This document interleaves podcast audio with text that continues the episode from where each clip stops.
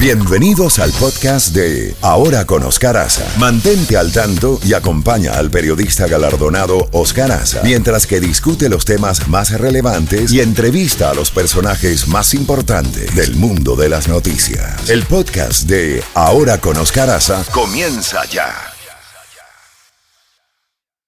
En Ahora con Oscar Aza, contacto directo con Jacobo Goldstein. Mi querido Jacobo, en este lunes 13 pues eh, tenemos una... Buenos días, primero que todo. Jacobo, ¿estás ahí? Ah, oyéndote, Oscar. Buenos días. Gracias, gracias, Jacobo. Bueno, tenemos a Omar Rosa, que está revelando unos audios ahí de cuando el general John Kelly la despidió. Eh, ha habido un intercambio de diatribas, hace años que yo no decía esa palabra, entre Omar Rosa y el presidente Trump. También la situación internacional con lo de Turquía las declaraciones duras de Erdogan, diciendo, advirtiendo que no pierdan a un aliado estratégico como Turquía. La reunión de los dos eh, coreanos eh, y anunciando oficialmente una nueva cumbre entre el presidente, el dictador de Corea del Norte y el presidente de Corea del Sur para septiembre. Kim, Kim, y, Moon. Exacto. Eh, además, todo lo que tú tienes ahí en, en agenda, cuéntanos. no sé por dónde. Voy a pedirte tres reenganches hoy, Oscar, al paso que van las cosas. Bueno, lo de Omar Rosa es muy interesante. Omar Rosa trabajó muchos años con Donald Trump en televisión, en el programa El Aprendiz y todo, y todo se la trajo a la Casa Blanca con el salario más alto que se le puede dar a un asesor. Hay diferentes escalas, ella estaba en la escala más alta. En la Casa Blanca nadie sabe lo que hacía, sinceramente. O sea, el presidente se creyó que el presidente quería tener a una eh, ciudadana afroamericana, en primer lugar para mostrar diversidad en su equipo de trabajo y segundo para eh, vaya mejorar los nexos entre él y, los ciudadanos afroamericanos, pero en realidad no sabía que hacía Omar Rosa. Resulta que un buen día la llama John Kelly, se la lleva al cuarto máximo de seguridad de la Casa Blanca, de Situation Room. Ahí se discuten, ahí es todo secreto. Ten por seguro que no hay grabaciones, que no hay micrófonos. Ahí se discuten cosas serias. Ahora, era necesario que John Kelly la llevara ahí, no la podía llevar a su oficina y ahí mismo decirle lo que le dijo. Bueno, sea como sea, él la llama y le dice francamente, bueno, eh, te estoy diciendo adiós te deseo mucha suerte si te vas calladamente, seguro.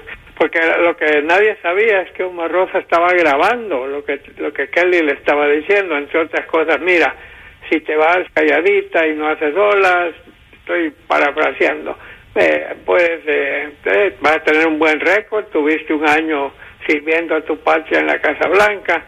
Inclusive ella cree, o por lo menos ha dicho varios declaraciones que ha dado, que se le ofrecieron algunas sumas de dinero para que no dijera nada, lo cual, eh, lo cual no, no hay prueba de eso, que sinceramente.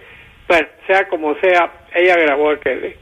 Ya la Casa Blanca ha contestado. Le preguntaron al presidente Trump alguna que, que, pensaba lo que había. Ella dijo low life, low life que de persona de, que de, baja, no sé. ¿Cómo traducirías tú? Eh, una persona de, de, baja educación. De baja calaña.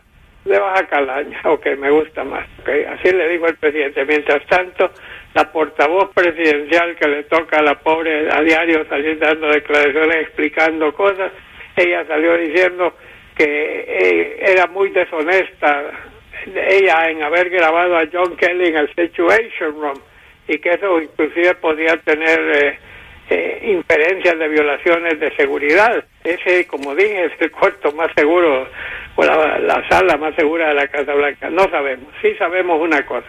Ella publicó un libro. En el libro ella dice que el presidente Trump es racista. Eso, por supuesto, lo niega el presidente y lo niega, lo niega todo el mundo.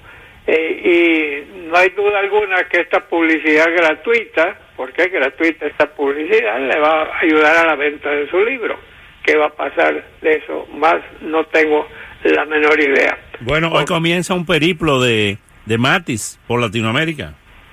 Sí, sí, sí, la primera vez que le... Para mí, Mati sigue siendo el hombre más respetado del gabinete. Mañana voy a hablar de su libro, del libro que ha escrito un, un escritor, un periodista, sobre lo excepcional de este hombre.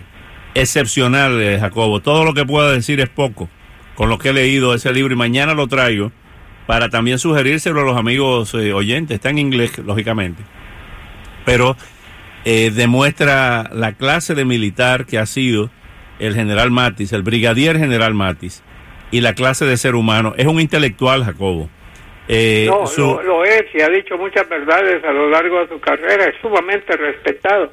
Por eso yo lo considero la estrella del gabinete. Lo adora la tropa, lo adora la tropa. Bueno, y le deseamos suerte en esta visita a varios países claves en América en América Latina, en momentos en que los vientos políticos están cambiando en esa región, ¿no? Están dejando a un lado los los de izquierda que ofrecieron la luna y lo que le dieron pues hambre y eh, escape de ciudadanos. Así que vamos a ver qué es lo que va a pasar. Pero Martín vale la pena y el libro seguramente vale la pena ser leído. Sí, señor. ¿Qué más? Cuéntanos. Hoy lunes se inicia el año escolar aquí en la Florida. Después de ese sangriento hecho el 14 de febrero del año pasado en Parkland, ¿no? Sí. Vamos a tener una eh, medidas enormes de seguridad que ya están imperando. Han cambiado entradas, han bloqueado lugares, han sacado credenciales especiales están buscando mochilas transparentes, Oscar, para que no lleguen alumnos portando navajas o armas o lo que sea. Van a meter más policías patrullando las escuelas dentro y fuera, porque esa matanza en Parkland estremeció a todo mundo y sobre todo a todos los que vivimos en la Florida. Yo estoy a pocos kilómetros de donde eso ocurrió eh, y, francamente hablando, las medidas de seguridad de las escuelas que están imponiendo son a veces draconianas y muchos padres están protestando, pero un consejo gratuito. Lo que están tratando es de proteger la vida de tu hijo o de tu nieto o de tu sobrino. Hablando de eso. no te quejes de extremas medidas de seguridad. Da gracias que las están poniendo. Eh, a propósito de eso, eh, ayer hubo una alarma. Hubo, ayer, a propósito, a propósito de eso de seguridad, algún vago, algún ocioso, para decirlo menos, se le ocurrió llamar de que había un hombre armado en Sogras y lo que hubo fue una estampida que pudo haber causado una gran desgracia. Era una falsa alarma. La policía después decía que estaban buscando a un hombre con un cuchillo en una de las tiendas. Nada de esto ocurrió, pero a alguien se le ocurrió llamar y decir, hay un hombre armado en el, en el mall, en el... Imagínate tú el Sogras Mall que es tan grande, ¿no? Sí, gigante. Y te voy a decir una cosa, que ese es uno de los peligros que tenemos. Y tenemos locos, me refiero a locos o gente, a veces lo hacen por fregar, a veces lo hacen por ignorancia.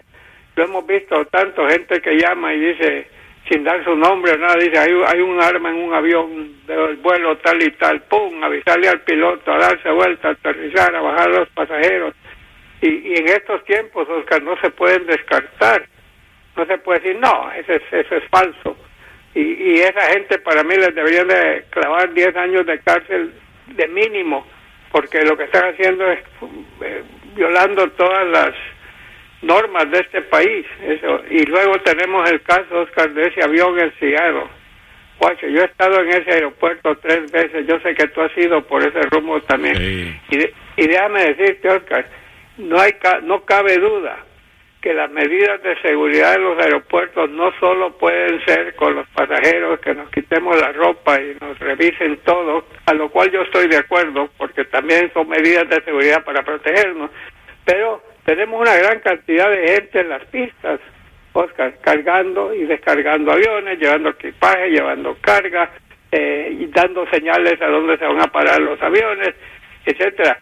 Esa gente no sé no sé cuán bien ha sido investigada no no tengo la idea pero tú te acuerdas te acuerdas en los te acuerdas en los 80 las redadas que había aquí en el mismo aeropuerto de Miami entre los empleados de rampa que pasaban drogas y hacían horrores con los carteles me acuerdo muy bien me acuerdo muy bien de esa época capturaron un montón de gente los, los narcos habían encontrado una forma fácil, ¿no?, de meter su producto. Sí, señor. Bueno, sea como sea, había un joven ahí de 29 años de edad que se dedicaba a cargar y descargar y hacer menesteres ahí en la pista. Un buen día se ve un avión ahí, se sube al avión, cierra la puerta y había tomado algunas clases de aviador, despega, Oscar, despega, eh, no era un jet, era un avión de esos eh, motores.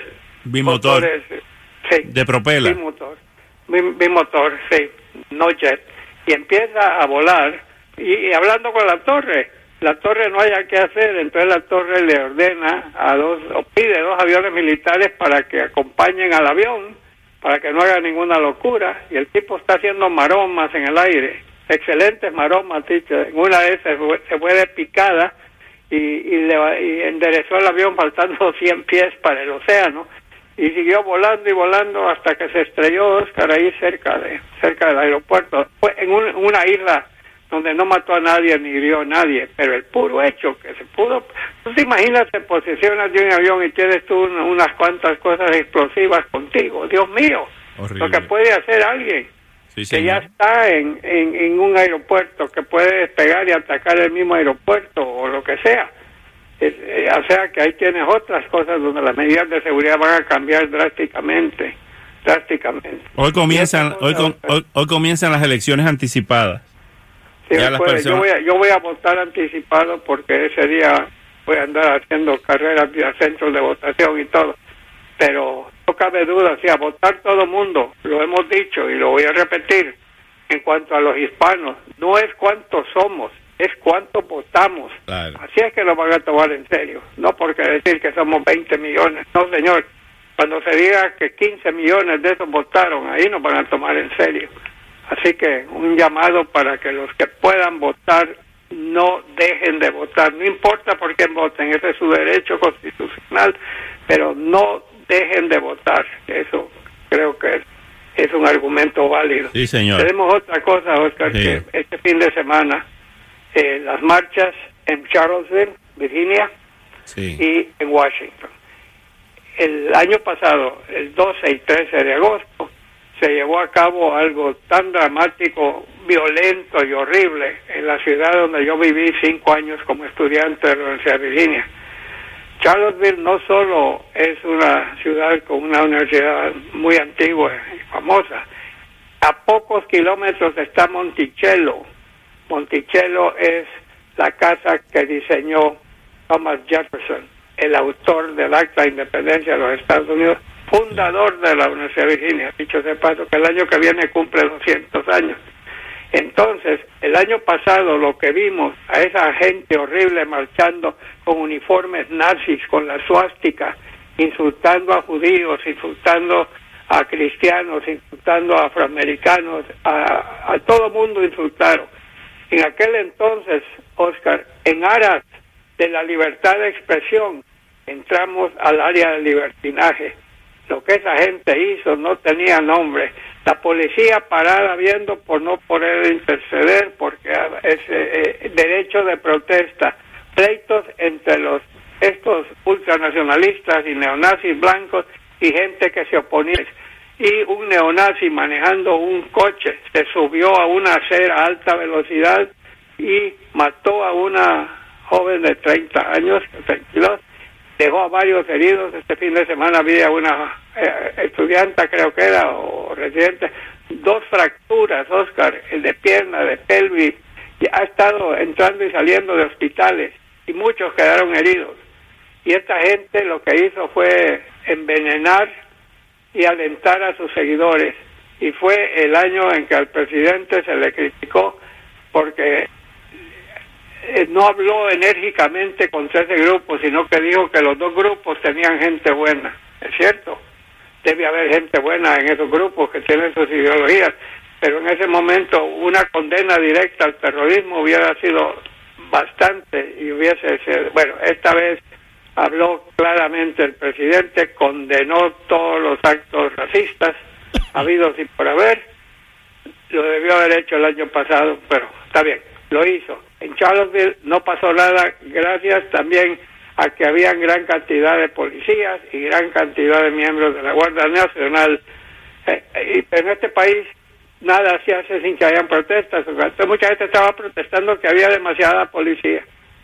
¿Puedes tú creer eso? Sí, así son las cosas. Ahí para que no pase nada serio. Bueno, en Washington, ahí iba a venir lo bueno. Manifestaciones en Lafayette Park, frente de la Casa Blanca, autorizadas por la ciudad de Washington, las autoridades, eso sí, policías a diestra y siniestra, miembros del ejército, de la Guardia Nacional. La gran sorpresa, Oscar, es que los ultranacionalistas blancos y los eh, todos, todos los antisemitas, antinegros, anti todo, no sumaron 30 personas, Oscar. Fue un grupito el que fue ahí, mientras que fue enorme eh, la gente en contra de esos grupos que salió a las calles. La policía tenía dividido la Fayette Park, una parte para los neonazis y nacionalistas y otra parte para los, bueno, los, los eh, el, el jefe de la marcha del año pasado en Charlottesville, que es un neonazi, ultranacionalista blanco, ahí dijo unas cuantas palabras que nadie escuchó. Eh, lo que todo mundo vio fue a la gente en contra de esos individuos que han mancillado y violado la constitución de este país. Este país tiene libertad de expresión, tiene libertad de culto y tiene libertad eh, democrática. Y eso es lo que tenemos que defender nosotros, no escuchar a esos locos que lo que buscan es dividir al país. Sí, señor Jacobo. Bueno, mira, Jacobo, eh, me quedó revoloteando tu cita de, eh, eh, de, Thomas Jefferson o de Benjamin Franklin, de Thomas Jefferson, ¿no? Thomas Jefferson. Thomas Jefferson, estaba leyendo este fin de semana en una revista científica que me mandó mi, mi hija. Tú sabes que ella está haciendo psiquiatría en Nueva York, su residencia, en un hospital de Nueva York, y me vive mandando cosas. Me mandó este fin de semana un artículo interesantísimo sobre la migraña y como hay tantos millones de personas y miles de personas que nos escuchan que sufren de migraña, dice en los últimos estudios, lo más reciente, que el 90% de las personas que padecen de migraña eh, tienen familia que le da migraña. O sea, tiene algún familiar cercano con el mismo... Es, es genética la cosa. Puede ser, eh, es, un, es un gran misterio.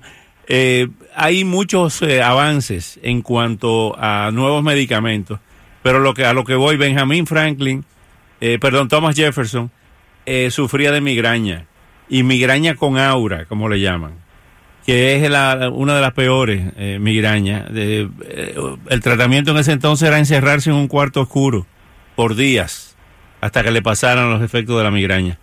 Pero Jefferson era uno de los de los grandes miñagristas, migrañistas, si cabe el término de la historia, ¿no? Que le daba migraña no solo eso, Oscar, sino que Jefferson era un gran científico. No sé si has visitado Monticello, pero déjenme hacerle propaganda a Monticello. Monticello es la casa que edificó Jefferson, era arquitecto y otras cosas. Él diseñó la Universidad de Virginia. en, en Monticello se ven una serie de inventos de Jefferson. Inclusive, él había sido embajador en Francia. Se trajo muchas cosas científicas de Francia y es, es de veras que es fascinante ver la, casa de Jefferson. A mí me, impresionó eh, la cama. Porque él era, por lo visto, era muy chaparrito. Es que nosotros a En esa época, en esa época era así el tamaño de las personas. ¿Y tú sabes por qué se escogió? El tamaño de alguien de, 13 años. ¿Y tú sabes? Pero, Jefferson fue el autor de la independencia, del acta de independencia de este país. También fue, tenía esclavos. Estilaba en aquel entonces. George Washington tuvo esclavos gracias a Dios que Lincoln llegó muchos años después y vino la abolición de la esclavitud. Pero este país, la historia no se puede cambiar, Oscar. Lo que lo que pasa pasa y eso de tratar de cambiar. Los los soviéticos eran grandes en borrar la historia, ¿no? Cuando alguien caía en desgracia lo eliminaban de los libros de texto. Todavía lo hacen. había existido. Todavía lo hacen. La historia, la historia existe. Bueno, creo que hemos eh, eh, informado al público de tantas cosas y te aseguro que tengo que más, pero yo creo que ya les dimos bastante. Sí, señor. Bueno, Jacobo, eh, hasta mañana, mañana le seguimos. Sí, solo quiero cerrar diciendo que yo viví en carne propia lo que son migrañas, mis suegras, que Dios goce. Hacía exactamente lo que tú decías, se encerraba ahí en su cuarto, cortinas negras y que no le, ella avisaba cuando ya no le dolía la cabeza, porque las jaquecas son eh, horribles, horribles. Así que sí, yo viví eso de cerca y, y mucha suerte. Hay medicinas hoy en día, Oscar, que te ayudan, Sí. pero cuando te da duro es duro. No Sí, cabe señor. duda. Bueno, Jacobo, hasta mañana. Hasta mañana. Bueno. Besos, Chafi. Abrazos, Luis. Abrazos infatigables. Doble abrazo para ti, Oscar. Bueno, un abrazo. Saludos Un abrazo, Jacobo. a nuestro público. Buenos días. Gracias.